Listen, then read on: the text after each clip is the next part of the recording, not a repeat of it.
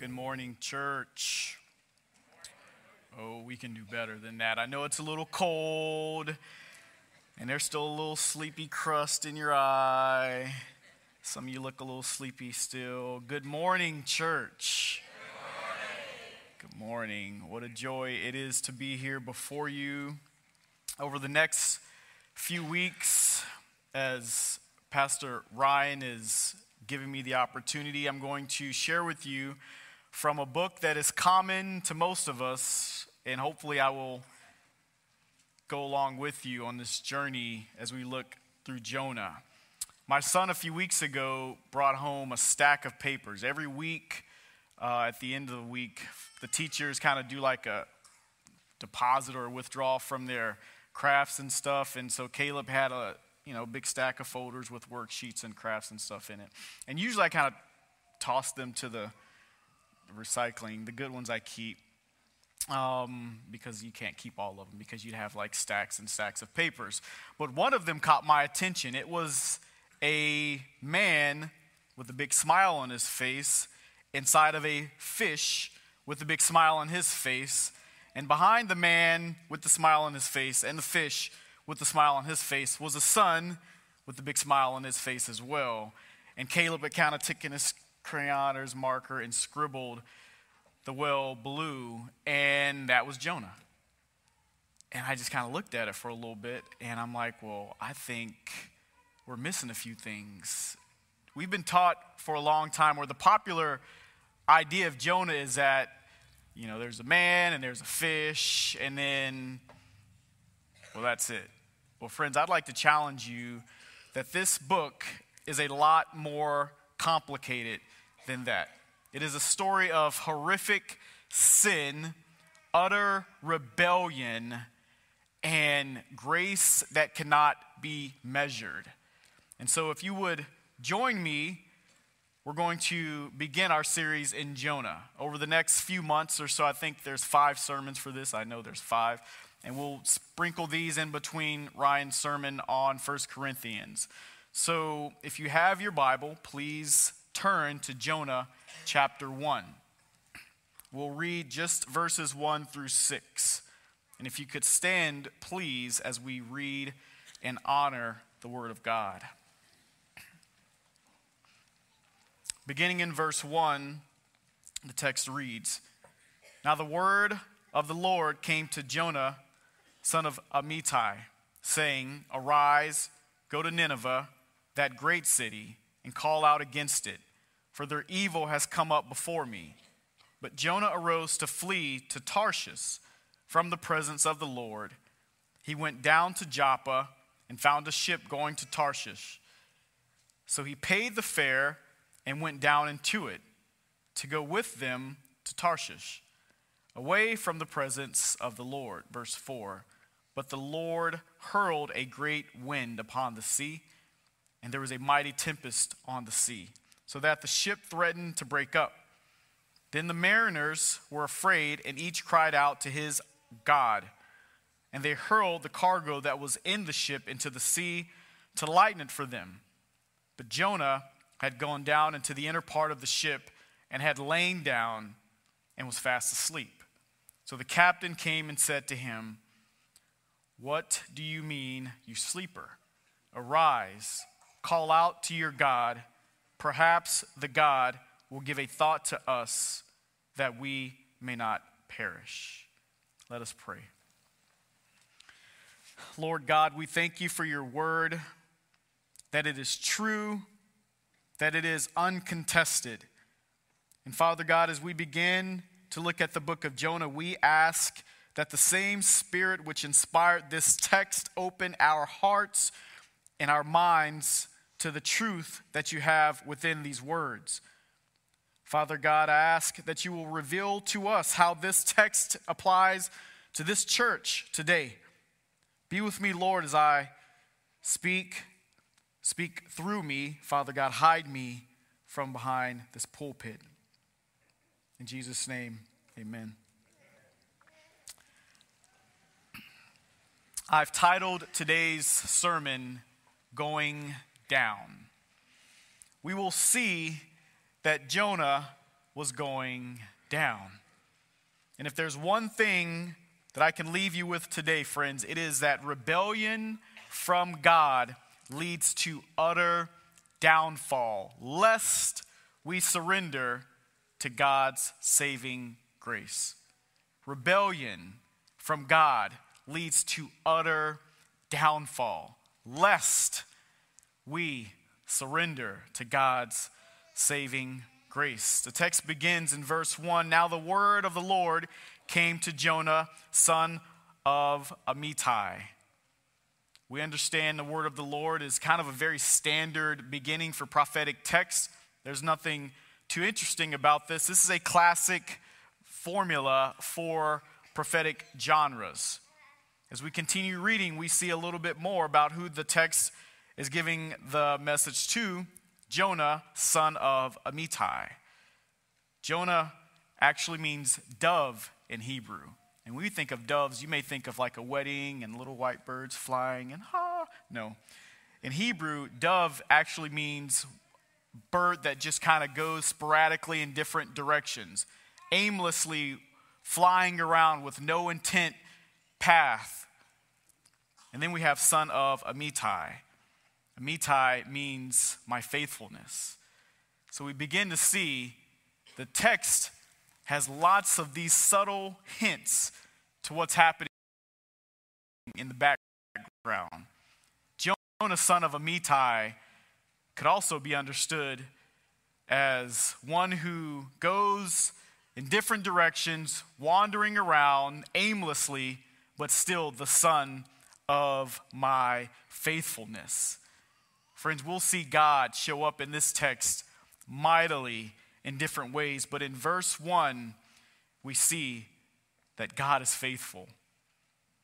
He says to Jonah, Arise, go to Nineveh, the great city, and call out against it, for their evil has come up before me. Three simple sets of instructions arise. This word arise here has a imperative attached to it, and it literally means get up, go. In the military, we have a term post haste or double time, get going. It should have been a clue to Jonah that God had something really important that he wanted him to do. He says, Go to Nineveh, as if Jonah didn't know where Nineveh was. It's the great city. The word great or good or mighty in Hebrew gadol we'll see sprinkled throughout this entire book. The author, again, is trying to make a point subtly within the text. If you're one that loves to do inductive Bible study, you would love to take apart these four chapters of this book because they are rich and deep with meaning. Nineveh, that great city. Nineveh was the capital of the Assyrian Empire. They were indeed great. They were the largest empire of that day, and they were growing. And Jonah knew this. He knew this because their empire was so large that it spread across the Middle East, right up against the Israel border. Nineveh was great not only in size, but Nineveh was great in wickedness. We have recorded all throughout the text, Second Kings especially, how bad the Assyrians were and how evil these people were and how hated they were. They were the bane of existence for all peoples at this point. So when God tells Jonah to go out to Nineveh,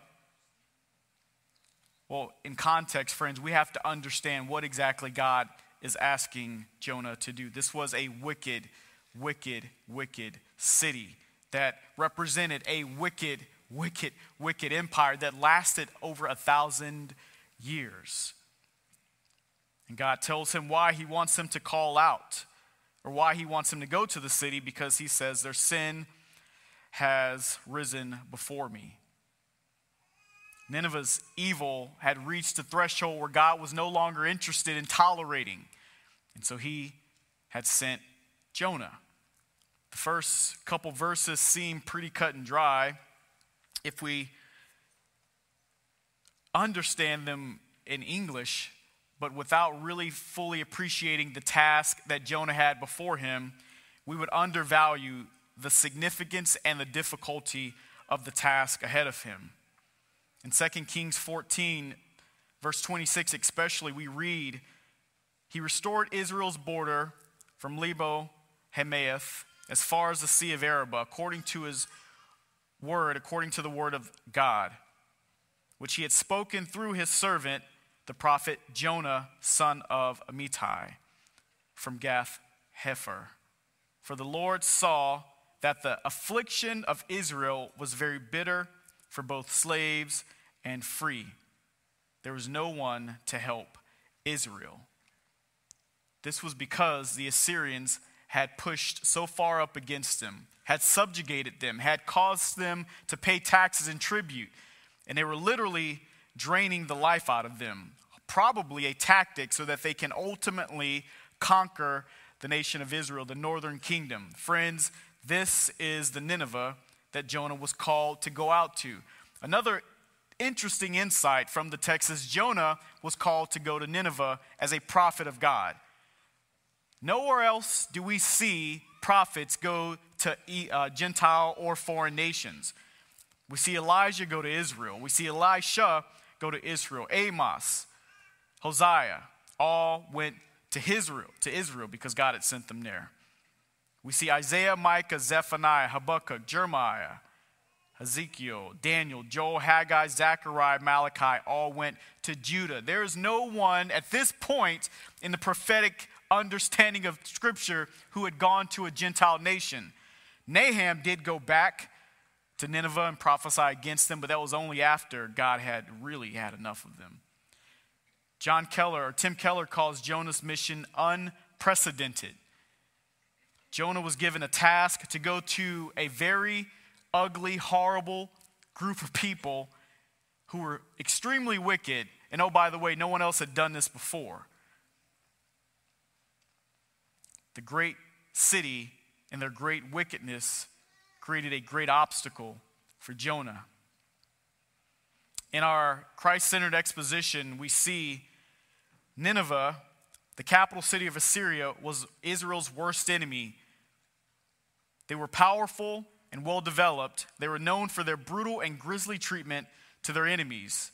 Jonah's response to Yahweh's directive can be understood as fear, rebellion, or moral opposition to Yahweh's mercy.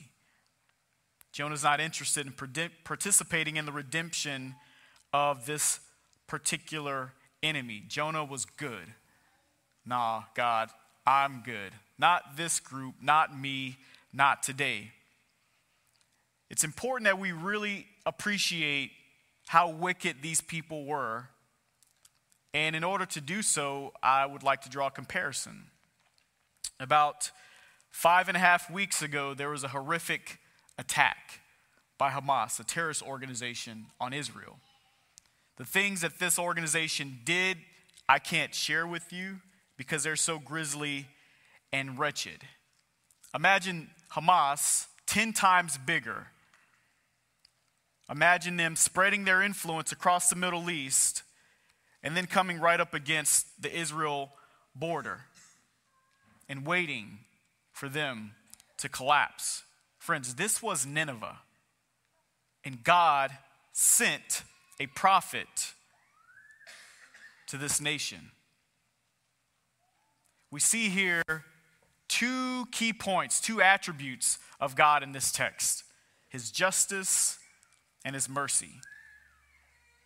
God's justice means that he cannot stand for wrong because he is so righteous. God is the definition of righteousness, and anything that fits outside of his established justice is wicked. Deuteronomy chapter 32, verse 4 reads The rock, his work is perfect, for all of his ways are justice, a God of faithfulness and without inequity, just as he is. Genesis chapter 18, verse 25 reads Far be it from you to do such a thing to put the righteous to death with the wicked, so that the righteous fare as the wicked. Far be it from you. Shall not the judge of all the earth do what is just? Psalm 18 verse or Psalm 19 verse 8. The precepts of the Lord are just, rejoicing the heart. The commandment of the Lord is pure, enlightening the eyes.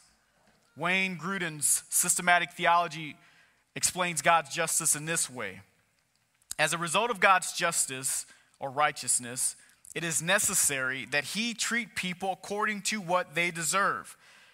Thus, it is necessary that God punish sin, for it does not deserve reward. It is wrong and deserves punishment. Nineveh was evil, God was just. He could not sit back on their wickedness and ignore it. He had to act. It was in his nature to act. He had no op, no there was no alternative but to act.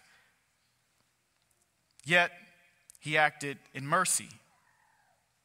In the same passage, we see that God sent the prophet to warn them. God's mercy lives in the same text as his justice.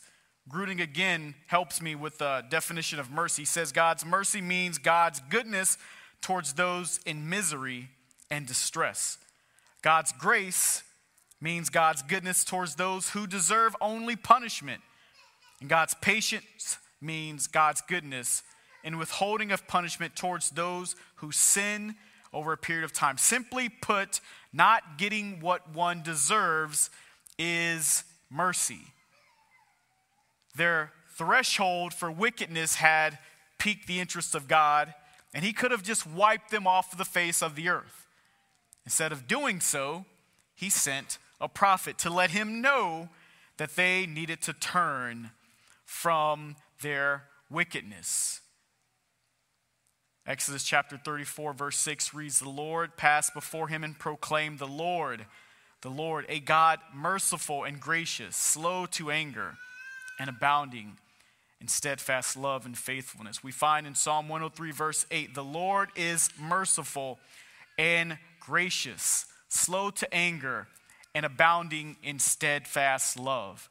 We have a God who is birth perfectly just and yet perfectly merciful. And how do the two exist? His justice requires him to punish the wicked. We, friends, are wicked. But his mercy requires him to give us opportunity. This intersection of justice and grace, friends, is only found in Christianity. It is only found in the cross. Isaiah chapter 53, verses 10 and 11 read Yet it was the will of the Lord to crush him. He has put himself to grief. When his soul makes an offering for guilt, he shall see his offspring. He shall prolong his days. The will of the Lord shall prosper in his hand. Out of the anguish of his soul he shall see and be satisfied. By his knowledge shall the righteous one, my servant, make many to be accounted righteous, and he shall bear their iniquities. Friends, the gospel is found in Jonah 1, verses 1 and 2. We see a perfectly wicked nation. They were greatly wicked. They were a great nation. The exaggeration is clear. They were beyond their own ability to save themselves. Their wickedness was perfected. Yet God's mercy still showed to them. According to Romans chapter 5, verses 18, 18 through 21, we read, Therefore, as one trespass led to condemnation for all men, so one act of righteousness leads to justification and life for all men. For by as one man's disobedience the many were made sinners, so by one man's obedience the many will be made righteous. Now the law came in to increase the trespass. But where sin increased, grace abounded all the more. So that as sin reigned in death, grace also might reign through righteousness, leading to eternal life through Christ Jesus our Lord. We have no business, friends, being entertained by God. We have sinned we have rebelled. Our wickedness, whether you like it or not, has met the threshold of intolerance for God. There's nothing good that you've done that could ever amount up to the bad that you've done. And even if you had no bad that you've done, by nature of our fathers, or our father Adam and our mother Eve, friends, we are sinners. Yet Jesus, seeing our desperate need, came, provided an opportunity for us to be pardoned. Friends, who are you in this text? Are you Nineveh, the wicked nation, fully deserving of punishment? Or are you the messenger of God, going forth to proclaim deliverance and salvation? You have to be one or the other, friends. There is no in between. In this world and in this church, there are saved and unsaved. Those are the only two categories that matter to God. And our wickedness, friends, has piqued God's interest. And He has made allocation for us should we trust and believe in the Christ whom He sent. There's no need for you to wait until the end of the message, friends, for an invitation. If you know that you have fit into the criteria that Nineveh fit into, that your wickedness is beyond comprehension, and you're stuck Friends, please accept the Christ who has come to deliver you, to give you the mission of spreading this good news to the masses. As we continue reading in verse 3, we see that Jonah rose to flee to Tarshish from the presence of the Lord. He went down to Joppa and he found a ship going to where? To Tarshish. Again, so he paid the fare and went down into it to go with them to where? To Tarshish, away from the presence of the Lord. There's a grammatical structure called a chiasm here. There's three tiers. There's an outer tier which shows the focus of the text, and there's an inner tier which shows Jonah's focus. He was set on going to Tarshish. We've got a couple slides here that I'd like to share with you to give you a little bit of insight into exactly how far Jonah was willing to go away from God. In our first slide here, we see in the middle Gath Hepher. This is where Jonah was from, this is where he lived. To the top right, you see Nineveh, about 500 miles northeast. Joppa is due south. The next slide gives us a bit of a better understanding of exactly how far Jonah was intent on going. We see Gath Hepher in the middle there on the bottom. We see Nineveh in the top right corner. And then we see Tarshish all the way across the Mediterranean, some 2,000 miles away from Jonah's hometown. Tarshish wasn't some Hebrew family vacation destination. Friends, this place was far than, it, it, was the farthest conceived place that Jonah could go. For us, that would be maybe like Mars or something, right? Like we could perhaps conceive going to Mars because there's a spaceship. Friends, this was out of the world for Jonah. And he sought to flee from the presence of God. This is the first sign that we have to see a little bit into Jonah's true heart. He zealously, defiantly disobeyed God and sought to get away from his presence, as if that is ever possible. In verse 3, we begin to see the directional downpull of Jonah. And over the next several verses, this will be magnified as we see that Jonah's life was spiraling out of control. His goal was to get out of God's presence. And in doing so, to remove the obligation from himself to be obedient. A few years back, maybe 10 years or so, there was a man named Edward Snowden. He had access to top level government secrets. And he took this information and he placed it on the internet for all to see. Hundreds of felonies were issued, and he was warned by the federal government to be prosecuted. And what did he do? He fled to Russia. You see, Russia was outside of the American jurisdiction. Geographically, it was outside of our nation's sovereignty. I think Jonah sought to flee in disobedience, thinking that he could get beyond God's reach, thinking that he could get beyond God's punishment, even, that he can get beyond the presence of God. Friends, Jonah's theology was wrong. Jonah assumed that God was limited to a location or to a people. Jonah had misunderstood God. In Psalm 139, verses 7 through 10, we read, Where shall I go from your spirit? Where shall I flee from your presence? If I ascend to heaven, you are there.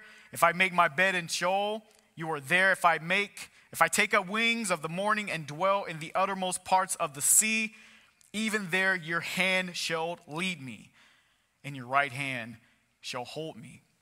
Jeremiah 23, verses 23 and 24 read, Am I a God at hand, declares the Lord, and not a God far away?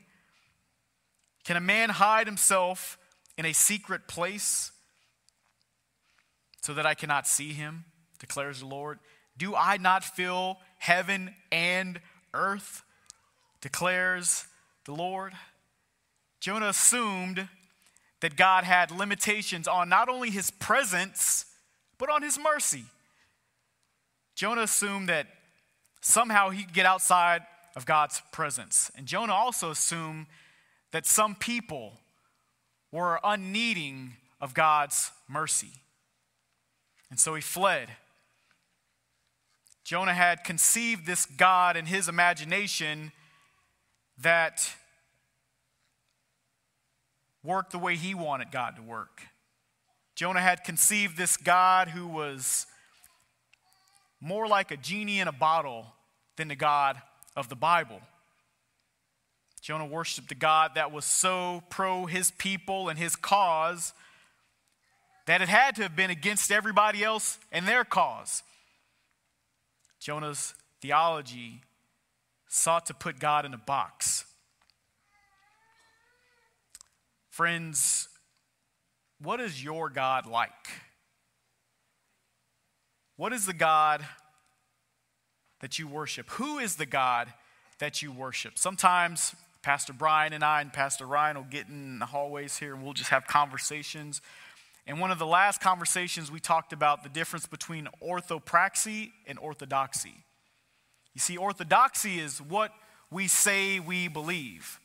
For example, if I said, I believe that God is my provider, right? and then a recession hit and then I got all nervous and started losing my mind and selling all my stuff and buying crypto or something crazy. Does that really support my orthodoxy? No. You see, my orthopraxy proves that I don't really trust God as my provider. Your orthodoxy is what you believe or say you believe, but your orthopraxy is what you do. Jonah's God, friends, was different from the God of the Bible.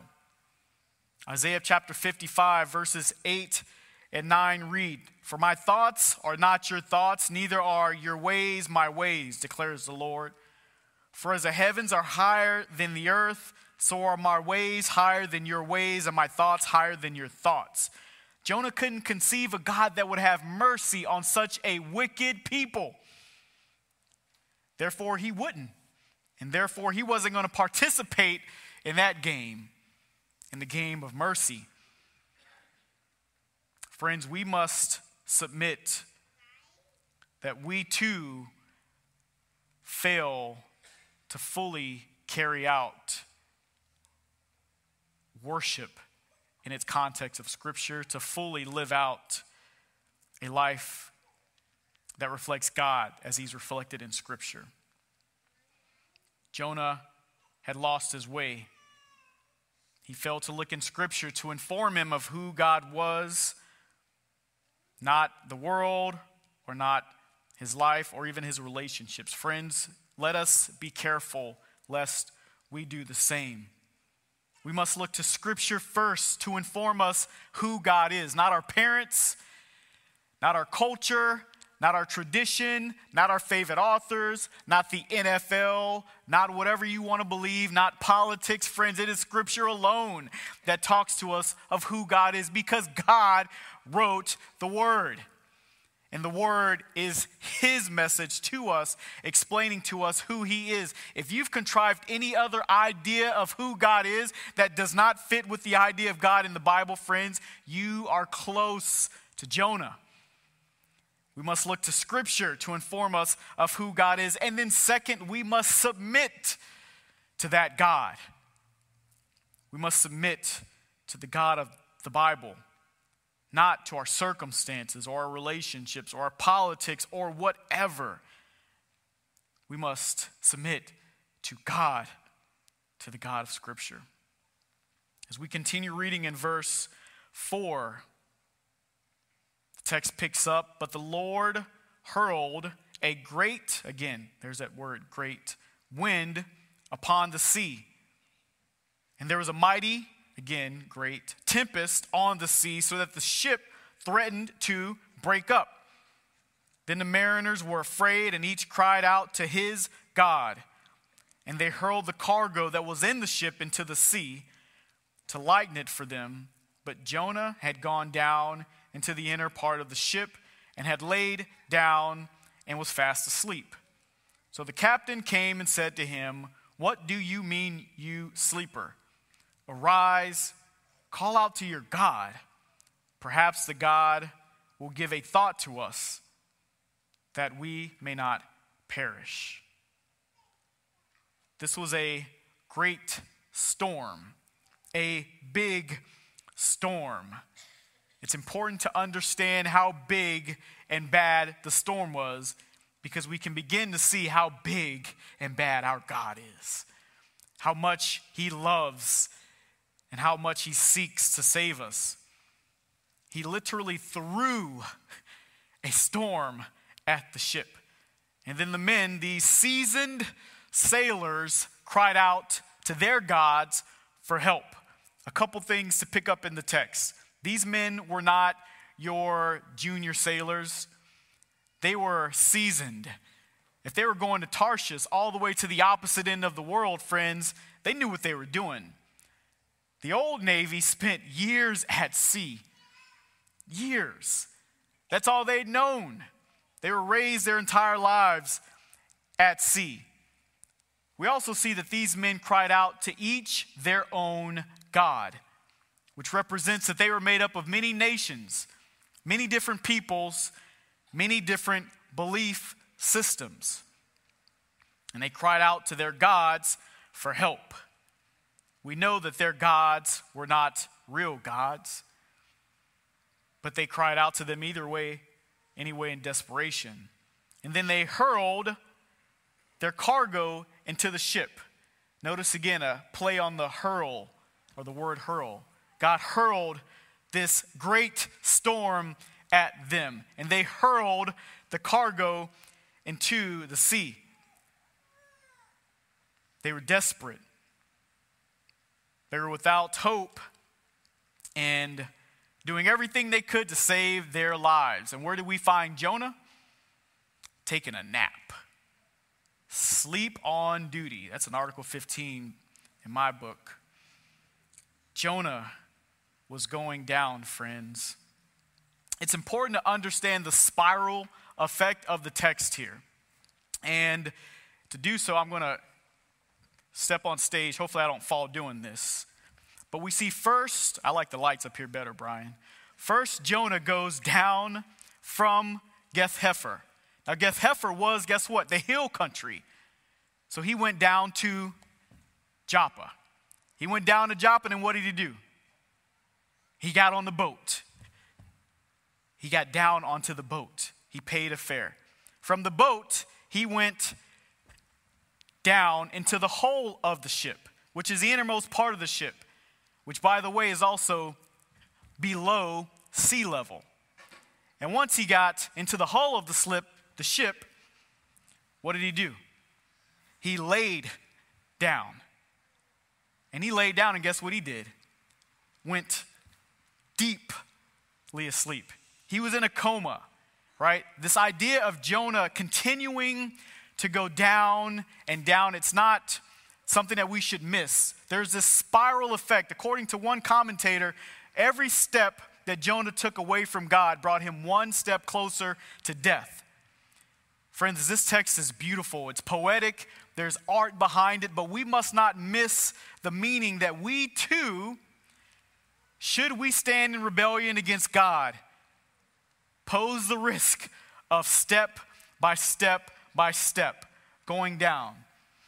And some of us have lived this life away from God We're almost like a boa constrictor is just tightening you tighter and tighter till you find yourself so far gone, so far lost, that you have no other options but to look up. Friends, Jonah is going to continue to go down, which we'll see in our next sermon.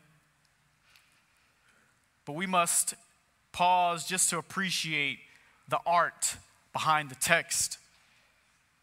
Jonah was going down. And as he's sleeping deeply, comatose, in the hull of this ship below sea level, the men are up on the deck doing everything that they can to save the ship. Here comes the captain, who, by the way, is responsible for not only every person on the ship, but the cargo. And so the captain, who's responsible for every person on the ship, comes down to find Jonah sleeping and the captain says to Jonah, What are you doing, you sleeper? Arise. The same word we see here, arise, is the same that we see God, the same command we uh, see God give Jonah in, Gath, uh, in, in Jonah's hometown. I lost my train of thought there for a second. It's arise. There's a rep- repetition of thought, there's a repetition of command, and it can't be lost on us. Jonah was given the same command by the captain that he was given by God get up, call out to your God, and perhaps God will give thought to us that we may not perish. It's interesting here, we begin to see uh, similarity between the captain and God. As God calls out to Jonah, Jonah was asleep. Jonah wasn't seeking the captain. Yet the captain came and found Jonah. And he tells Jonah to get up, get on his feet, and continue his mission. Cry out to God. You see, these sailors represented many different nations. The captain was concerned about all of these sailors. Friends, we begin to get insight into God's care for the sailors, God's care for the nations. The nations are represented on this boat, and so is the gospel and our desire, our opportunity, the necessity for us to cry out to people who do not know God. Let's pretend for a second that in 50 years or so after faithfully being a part of this community, ministering to the gospel, we start to lose our way and drift. And 50 years passes, and this place becomes a bingo hall where people come and maybe vote and do things like that, but nothing of significance because they have no longer planted their authority on Scripture, but they found consequence in other things. So imagine us, Nansemond River, 50 years from now, we've lost our way, and the county comes up to us and says, Hey, aren't y'all a church? Shouldn't you be proclaiming some type of hope to this community? I need you to get up because these folks are out here desperate. Friends, this is what we find Jonah doing. We find him lost his way. We found him sleeping on God. The Christ centered exposition, which I've got a few out in the lobby for your resource, says If ever we think the Lord simply glasses over rebellion to his word, we are mistaken. If we think it is a light matter to ignore the command of God in the Great Commission, to ignore the example of believers sharing the gospel throughout the book of Jonah, excuse me, throughout the book of Acts, we are fooling ourselves. Let God serve notice to all of us. He is prepared to break up this ship, drown Jonah, and let all of these idol worshiping sailors perish, all in response to Jonah's rebellious actions. The Lord will make a storm to wreak havoc and wreck our plans when we readily dismiss obedience to his command. From this thought, friends, we take two ideas. Not only was Jonah going in a downward spiral, but God chased him every step of the way. Hebrews chapter 2, verses 1 through 4 read, Therefore, we must pay much closer attention to what we have heard, lest we drift away from it. For since the message declared by angels proved to be reliable, and every transgression or disobedience received a just retribution, how shall we escape if we neglect such a great salvation? It is declared at first by the Lord, and it was attested to us by those who heard, while God also bore witness by signs and wonders and various miracles, and by the gifts of the Holy Spirit distributed according to his will. Friends, God seeks to save the lost. And if we are not carefully anchored on the Word of God, we too will lose our relevance as a church.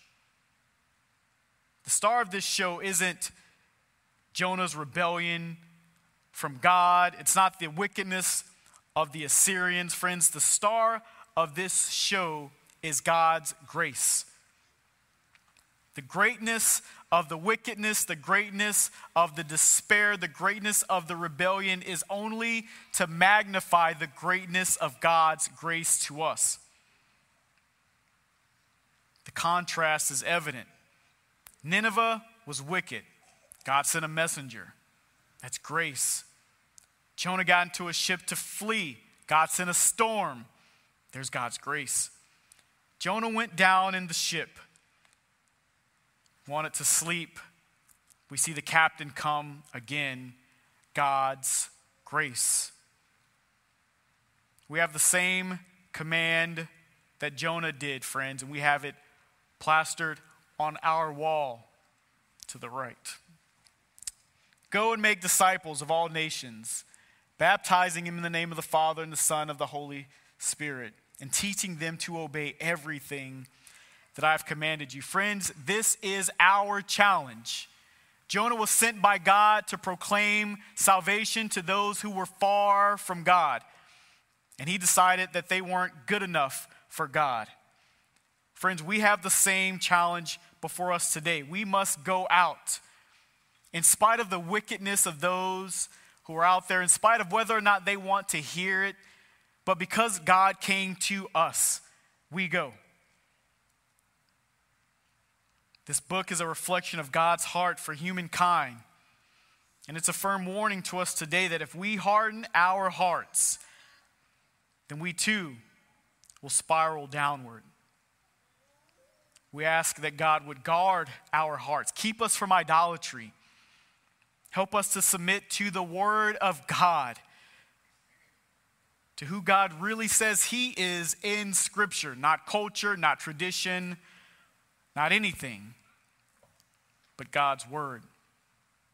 Rebellion from God leads to utter downfall, lest we surrender to God's saving grace. When Jonah went down to Joppa from Gath Hepher, he had to pay a toll to get on the boat.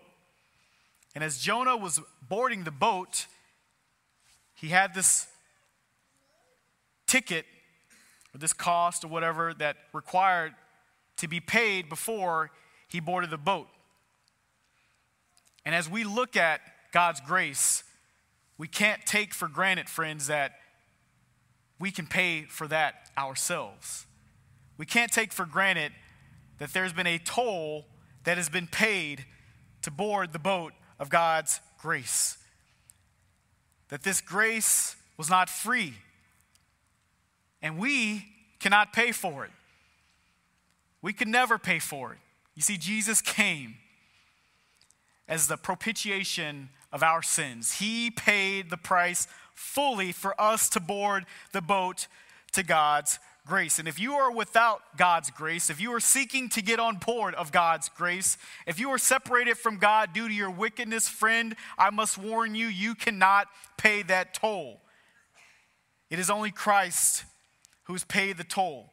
And you must simply, in your dock of life right now, accept, receive the free toll which has been paid. Friends, Christ sits at the door and he knocketh and he waiteth for us to open the door. But, friend, you must open the door and receive him. If you've never placed your trust in Christ, friend, I'm here to warn you, just as Jonah should have done to Nineveh and eventually does do. Turn away from your wickedness, repent, and surrender to God, the God of the Bible. And if you have made it across that port and you are on the ship of God's grace, then you know the price that was paid. Then your opportunity is to simply tell the world that they too will utterly and desperately suffer without intervention. And there is an intervention, and it is Jesus. Friends, that ship is here now but it may not be here tomorrow. We may not be in this room next Sunday because that ship is heading into a one way destination. It is a one way trip that does not turn back. Our opportunity is to tell the world of Christ's salvation. But, friend, if you think you can wait until tomorrow to get yourself together and board that ship, I have news for you. First off, you can't get yourself together. Second, it may not be here. People are celebrating holidays here soon, and we reflect on those who are not with us. Friends, let that be a witness to us that not one of our lives is guaranteed past the breath that we have now. So let us use it to glorify God. In a second, I'm going to pray. And I would ask that you consider the opportunity before you if you've never placed your faith in Jesus. If you have never received his ticket of grace to board his ship of salvation, friend, please do so now. Please join me in prayer. Father God, I thank you for this text.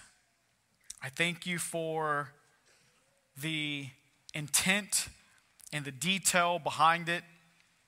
I thank you for the greatness of your mercy and the greatness of your justice. And I thank you, Lord, that you still seek to save the lost. May we be a church, Father God, that goes out in a great way, sent by you to proclaim this good news. Forgive us of our sins, Lord. We accept Jesus as the toll for our sin. We confess, Father God, we have fallen short so many times. And we thank you that you've sent your Son to die for us. We thank you, Lord, that you didn't keep him in the tomb, but that he raised three days later, and now he reigns in heaven. And we ask, Lord, that you would strengthen us to go forth to proclaim this good news wherever you would see. In Jesus' name, amen.